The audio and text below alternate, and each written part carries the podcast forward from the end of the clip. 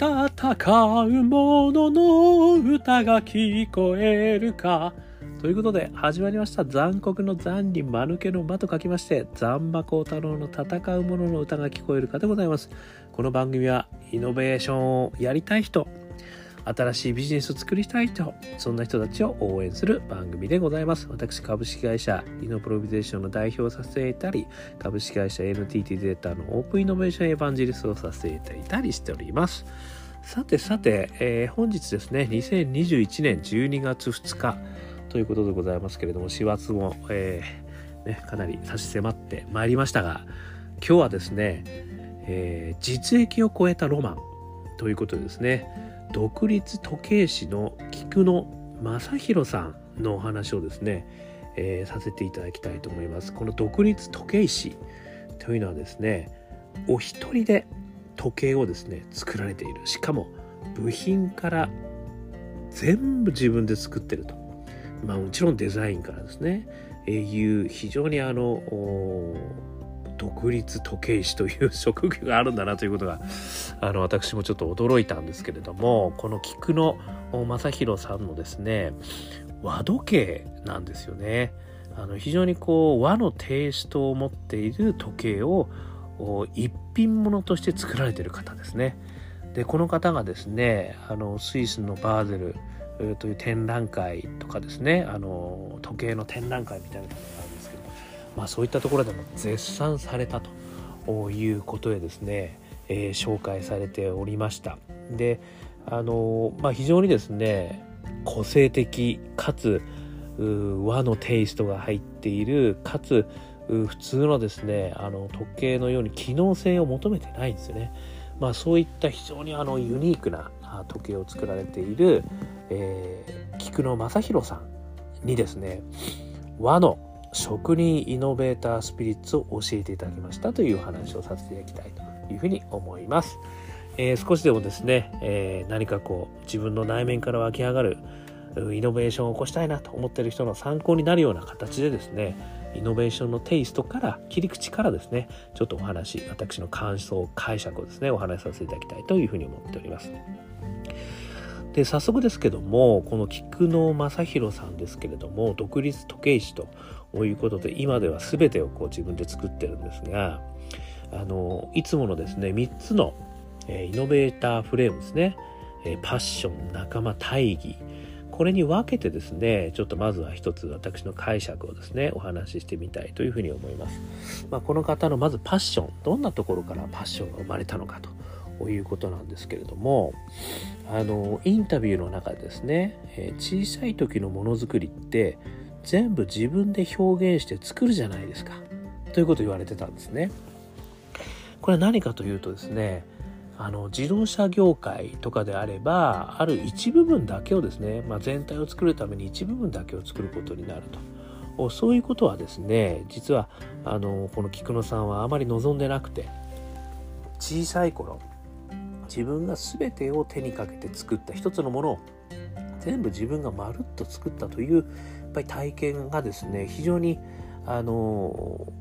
まあ、パッションの源としてあるということなんですね。なので実はですねこの方あ一回自衛隊にあの進まれているんですね。でこれはなぜ自衛隊に行ったかというと拳銃ですよね。あの拳銃を要は修理するとかですねいうことができるということで自衛隊に行かれたらしいんですよ。でそこではそういう意味で拳銃はね一人でこう拳銃ぐらいの大きさであれば一人で分解とか整備とかできるという理由でですねそういう理由であの選ばれてるんですよね。なのであの本当にこう、ま、もともとですね小さい頃から作ることが好きだったという話なんですけれども自分で全部やりたいっていうこのパッションですね自分で最初から最後まで納得いくまでやりたいっっていうこのパッションがですねまずは源としてある人だっていうところがですね非常に大きなポイントなのかなっていうふうにあの思いますね。これまさにあのアート的思考ですよねやっぱり自分の内面から出てくる思いこれをやっぱり実現したいんだという非常に強い思いがある方ってやっぱりこう自分自身でですねあのこう作り始めて作られて全部こう完成までやっていくということが非常にあの顕著に出るのかなというふうに思いますね。またある面ではね私もこの中でいくつかお話ししてますけれども人間の一番のねあの、まあ、特徴もしくは他の種族から飛び出た理由は協力することができるという発見があったと。これはねあのユバルさんあのハラリさんですかね。あの言われてましたけどもあの、まあ、ある意味そういったことも一つあるんですよと。ただですねこの方の場合はやっぱり自らの内面から出てくるものを自ら作ると。これがですね非常に大きなパッションとしてあったっていうのが一つ目ですね。それから二つ目仲間ですね。二つ目のフレームとして仲間ですけれどもこれはですねあの先ほど自衛隊に入ってね、えー、期間中、まあ、拳銃作り、まあ、修理をやってたという話を聞いお話したんですけどそれはですね結局やっぱり同じようなことをしていてあんまりクリエイティビティを感じなかったっていうことだったんですね。でそれでですねある時江戸時代の万年時計というのをですね何かでこう見たらしいんですよ。私これもあの初めてですねあの見させていただいたんですけどもあの1851年に作られたらしいんですよね。でゼンマイで1年動くと。で全て1000を超える部品があるんですけど全て手作りであると。でこれを見た時にですねあのまさにあのイノベータースピリッツこのパッションの小さい時のものづくり全部自分でやれるっていうことに火がついたっっていうことを言われてるんですよね。だからある意味ですねこれ私仲間としてはですよこの江戸時代の万年時計職人があの菊野さんの仲間になったんだなって気がしたんですよね。つまりそういった時代の職人でさえ自分自身でそういったものすごい複雑なものを作っているとこれだったら俺でもできるんじゃないかっていう思いが生まれたとしかも自分自身でこれはめちゃくちゃやってみたいぞと思ったと。でそれはですね置き時計なんですね。なんだけどそれを腕時計でやってみたいと思ったっていうところがですねこれがあの非常にこう他の人とは違う考え方ですよね。ただ仲間としてですねあそうかやっぱり江戸時代の同じようなこと考えてたやついたんだとしかも実現できてるんだとだったら僕にもできるんじゃないかっていう江戸時代の職人が仲間意識になったっていうことだと私はねここはあの解釈しました。ねこじつけてんじゃねえかっていう話があるかもしれませんけれどもやっぱり私そういった自分と同じことをやってる人がいるということを認識することってものすごく大事だと思うんですね。よくあのイノベーターの、ね、施設等であのアクセラレーターとかですねインキュベーターの施設は集めますよね一つの場に。あれはなぜ集めるかっていうと自分と同じようにイノベーションに苦労してる人間がたくさんいるということがですねものすごい励みになるんですよ。だから自分だけじゃないんだとこんなに苦しい思いをして新しいものを生み出そうとしてるのは自分だけじゃないんだという思いがですねこれはすごくあの重要なんですよね。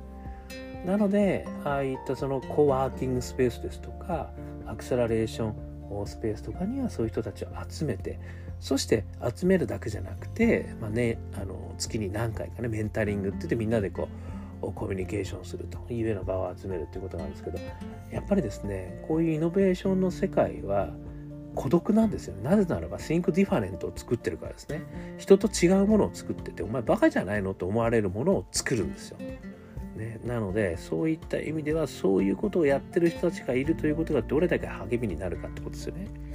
なのでその菊池さんの菊野さんの場合はその仲間が江戸時代の万年時計職人だと思えたってことだと思いますね。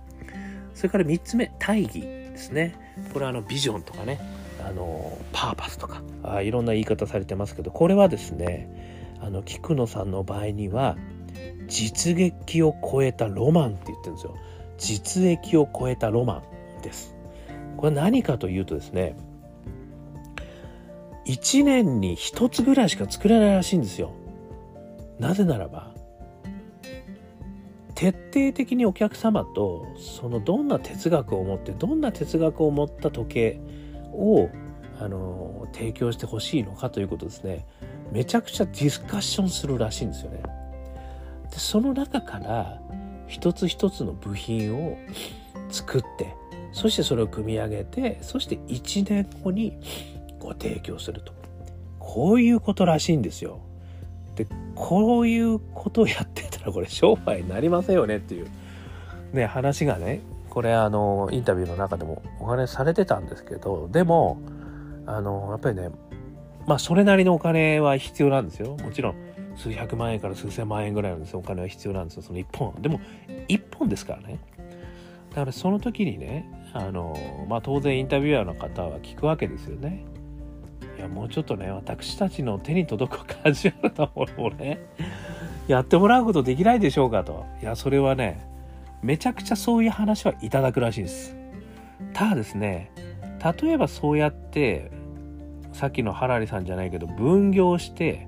いろんなものをね誰かに作ってもらうみたいなことでいくつかをねこう提供できるような体制を整えたとしても果たしてそれが受け取ってくれる人が本当に欲しいものかどうか疑問である。ということを言ってるんですよね。これがねもう本当にこうイノベーターのこだわり。ですよね。やっぱり自分が納得したものをご提供したいと。でそれがもう100%の納得ですよねこれねもうね。お客様と。ね。そういったものをやっぱり提供したんでまあ100%と言ってもねその中には完成はしないとは言ってるんですよ。永遠に完成しないとは言ってるんですよ。だからもう100%の力は出すけどまあ完成はしないけどでもこれが精一杯っていうものをやっぱりお客さんにねあのコミュニケーションしながら提供したいと。いうことですね。そしてさらにですねその提供の仕方もすごいいけてましてあのここディスカッションしていく中でね哲学を聞いてそして一つ一つの部品から作っていくじゃないですか。でその部品を作っていく過程を写真に収めてるらしいんですよ。でそれを写真集として一緒にお渡しするらしいんですよね。これある意味ねプロセスエコノミーね最近流行りじゃないですけど作っていく過程までもこれは商品にしちゃってるってことですよね。そしてそこにはストーリーが生まれてくるわけですよ。あそうかこんな苦労してこんなすごい部品を駆使してそしてこれが出来上がってるんだってことがね1年後ですよ。殺虫した人のこの手元に来てその本を見ながらねいろいろ話をする。これはね至福の時ですよね。そうか私がああいうふうに言ったことはこういうふうに解釈してくれたんですね。そのためにこんな苦労までしてくれたんですねっていうのが見えるわけですね。これはその本当完成製品だけじゃなくて完成製品に至る物語。これを合わせてご提供しているっていうことなんですよね。でそのストーリーの中には発注している人たちの思いがものすごい加わってるわけじゃないですか。これはね本当に素敵な商売だなと思いました。ということであのちょっと机からひっくり返るぐらい私はですねあの びっくりしました。ね。あのということでですねこういったことをやられているあの菊野正弘さんですけど私がですね感じた感想3つ思いました。1つ目がですね不便益こそ素敵だなと思ったんですよ。これ不便益ってね前にちょっとお話しさせていただいてるんですけどあのごめんなさいどこちょっと名前忘れちゃったんですけど教授がですねやられてるプロジェクトがあるんですよ。その中でこのその教授が不便益ということがこれからすごい大事になると言ってるんですけど何かっていうと便益っていうのは便利なことですね。ですから例えばあのナビゲーションですとか、ね、皆さんもなんちゃらナビを使ってあの今まで行くと思いますけどでもその便益だけだと実はあの人間自体が退化するんじゃないかっていう話もあるわけですよね。でそこでその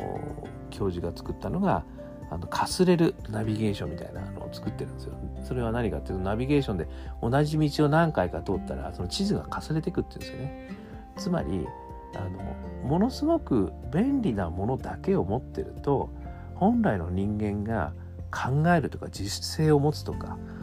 いうことを手放してしまってるんじゃないかってことを言われてるんですよね。だから便利になることが全てじゃないよっていう考え方ですね。でこの不便益こそ素敵これがまさにですねこの時計師ね菊野正弘さんの時計には出ているんですよこれなぜかっていうとあの和時計っていうのを作ってるんですけどあの和の刻一刻一刻一刻っていうのがあるんですけどあれって2時間とかって言われてますよね。あれは実は昼間はもっと広がるんですって時間が。で夜は縮まってるんですって。でそれを腕時計上で表現してるんですよ。すごくないですか？だからお昼の時を刻んでる時はそこが広がってるんですよ。このコの幅が。ね。で夜になったらコの幅が縮まってるってこれ何時なんだ今っていう話ですよね。で昔の国を使ってるんだから要はね分かりにくいんですよ。一言で言うと。だからこれはね時間を見るもんじゃないってもう言っちゃってるんですよねこれね。だそうじゃないんだと。これはねこのやっぱりこう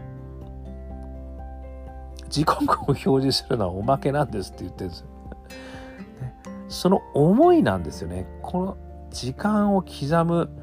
ある意味その和のコクってこういうふうに変化してるよねみたいなねことも感じられるしうわこんなにうまく表現してるんだうわこんなにうまく動くんだみたいなそういう何て言うのかなこれはもうそれぞれ人が感じることだと思うんですけど便利じゃないんですよ。不便なんだけど素敵。こういうものなんですよね。これはまさにあの前お話をした不便益ですよね。こう不便だからこそそこから読み取るものがあると。いうことがね。でしかも自分で考えなきゃいけないですよね。これは和時計でいうとここの範囲になってるからあのおそらく今何時何分ぐらいじゃないみたいな。合ってたみたいなね。いうこと。自主的に考えなきゃいけない。まさに不便益なんですよね。考える力をこう養ってくる。それが一つ目。それから二つ目。哲学コミュニケーションがすごく大事っていうことなんですね。これは哲学コミュニケーションなんていうかっていうとお客様との対話なんですよ。でお客様との対話の中からお互いの哲学観ですよね。この時計に込めたい哲学観。そういったものをあのやっぱ反映していくと。いうことなんですよね。つまりこれまあ哲学っていう言い方もあるし価値観という言い方もあるかもしれないですよね。だからある意味ものすごく抽象的な話なんですよこれって。要は具体的にここの針にねスワロフスキー使ってくれとかそういうことじゃないんですよ僕のあのこの時計に関する思いはこういうことなんですとか僕は一番価値があることはねこれこれこういったことに価値があると思ってるんですでそういったことをねこの時計によってそれを身につけることによって僕はその価値観がある人間だということを、ね、みんなに分かってもらいたいんですがいろいろあるわけじゃないですか。だその価値観哲学そういったものを凝縮してこの中に埋め込んでるんですよね。でそれはやっぱりものすごいコミュニケーションをしないとですねわからないんですよ。でこれも仕事で言うとですよお客様との中でねやっぱりこうさまつなね機能改善みたいな話しがちじゃないですかでもそうじゃないとぱりお客様が持っている価値観って何なんだと。でその価値観に合ったことを私たちもやりたいと。この価値観さえ合えばですね実はコラボレーションってものすごくうまく進むんですよね。以前あのベンチャー企業と大企業のオープンイノベーションを始めさせていただいた時に成功の秘訣何かって聞いたら互いに同じビジョンを持ってたからって言ってたんですよ。なのでこれビジョンでもいいし価値観でもいいし哲学でもいいんですけどね。そういった抽象的なところに関するやっぱりこう魂の一致っていうんですかね。そういうのがあるとものすごくいいものができるしものすごくいいコラボレーションが生まれると。これが2つ目。それから3つ目ですね。肯定ストーリー自体が先。これ先ほどお話ししたプロセスエコノミーがここに入ってるっていうことですよね。だからやっぱり思いを持ってこう作ってるものですから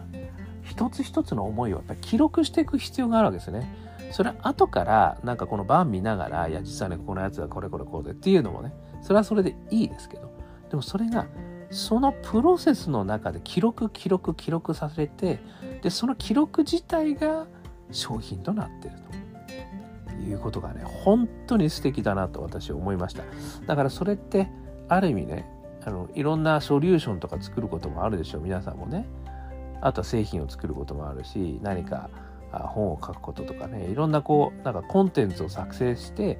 あの価値を提供するってことがあると思いますけどそのコンテンツを作成するまでの思いをやっぱり記録しておくってことがこれはものすごくいいコンテンツになるってことですね。それ自体がコンテンツになるってことですよね。これはやっぱりまさにねプロセスエコノミーの考え方だと思うんですけどそこに目をつけてやられてると。そうするとまあその一つのソリューションに込められた思いとか苦労とか汗とか涙とか血とかがね見れるってわけですよね。でそれはものすごいそれの価値を高めるものですよね。なのでここはね本当このストーリー自体ね肯定ストーリー自体が先にするこれはねやっぱ本当私もちょっとやらないとダメだなと思いましたあとはね皆さんも何かソリューションする時に是非この考え方をねあの入れていただければと思います。まあ、ちょっと整理すると最初の不便益ですね。この不便益も、まあ、例えば AI とかねナビゲーションとかで便利なだけがメリットじゃないよと。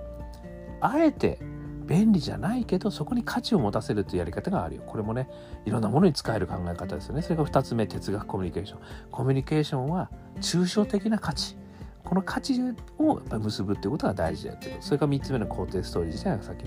プロセス自体が実はそこにストーリーを持たせて価値を生み出すことができる。だからそのプロセス自体を記録していくってことはすごい大事。まあということでね、この3つをですね、私はもうひしひしとこのイノベータースピリッツということで菊野さんから教えていただいたということで皆さんにご紹介させていただきました。ね、ということで、まあそういう意味ではですね、あの、この本当にやりたいことですよね。ここに正直にやってるっていうのが私本当すげえなと思ったんですよ。大体、あの、お客さんとかね、さっき言ったようにもうちょっとレンからも作ってくださいよとかね、そうですか？じゃあちょっとやっちゃいますか？とかってね、やっちゃうんですよ、私なんかすぐに。でもそこはやらない。どんなに要望があっても自分がやっぱり納得できるものを提供したいと。これこそがね、やっぱり本当真のイノベータースピリッツなんだなと思いました。で、そこにね、到達するのもこれ、菊野さんだって、実は最初自衛隊に行ったりなんかしてね、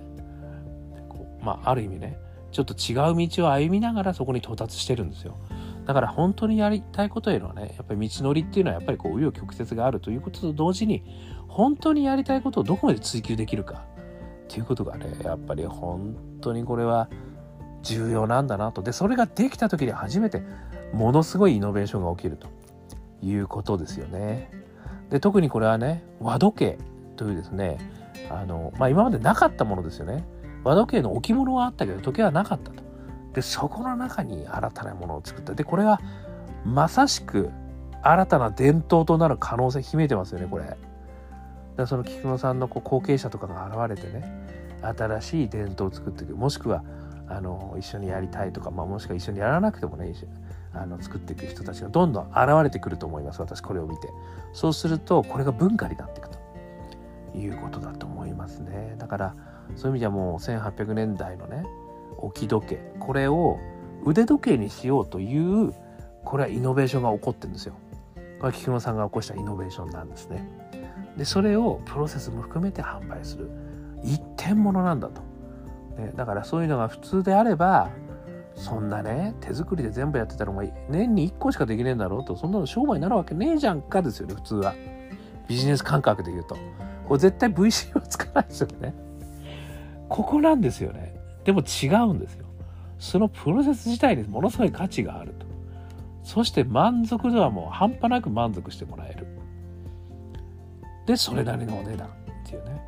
いやー、これはね、本当にちょっとびっくりしました。ということで、少しでもですね、なんかイノベーション、ね、ビジネス、もしくはアイデア、そういったものをね、やっていきたい人、えー、参考になればいいなということでお話しさせていただきました。ちなみに NHKE テレ東京スイッチインタビュー、達人たち、篠崎文則さん×菊野正宏さんということで2021年11月13日、えー、これありましたね。もしかしたら NHK プラスもしくはね、NHK オンデマンドこういったところで見れるかもしれませんので、ぜひぜひ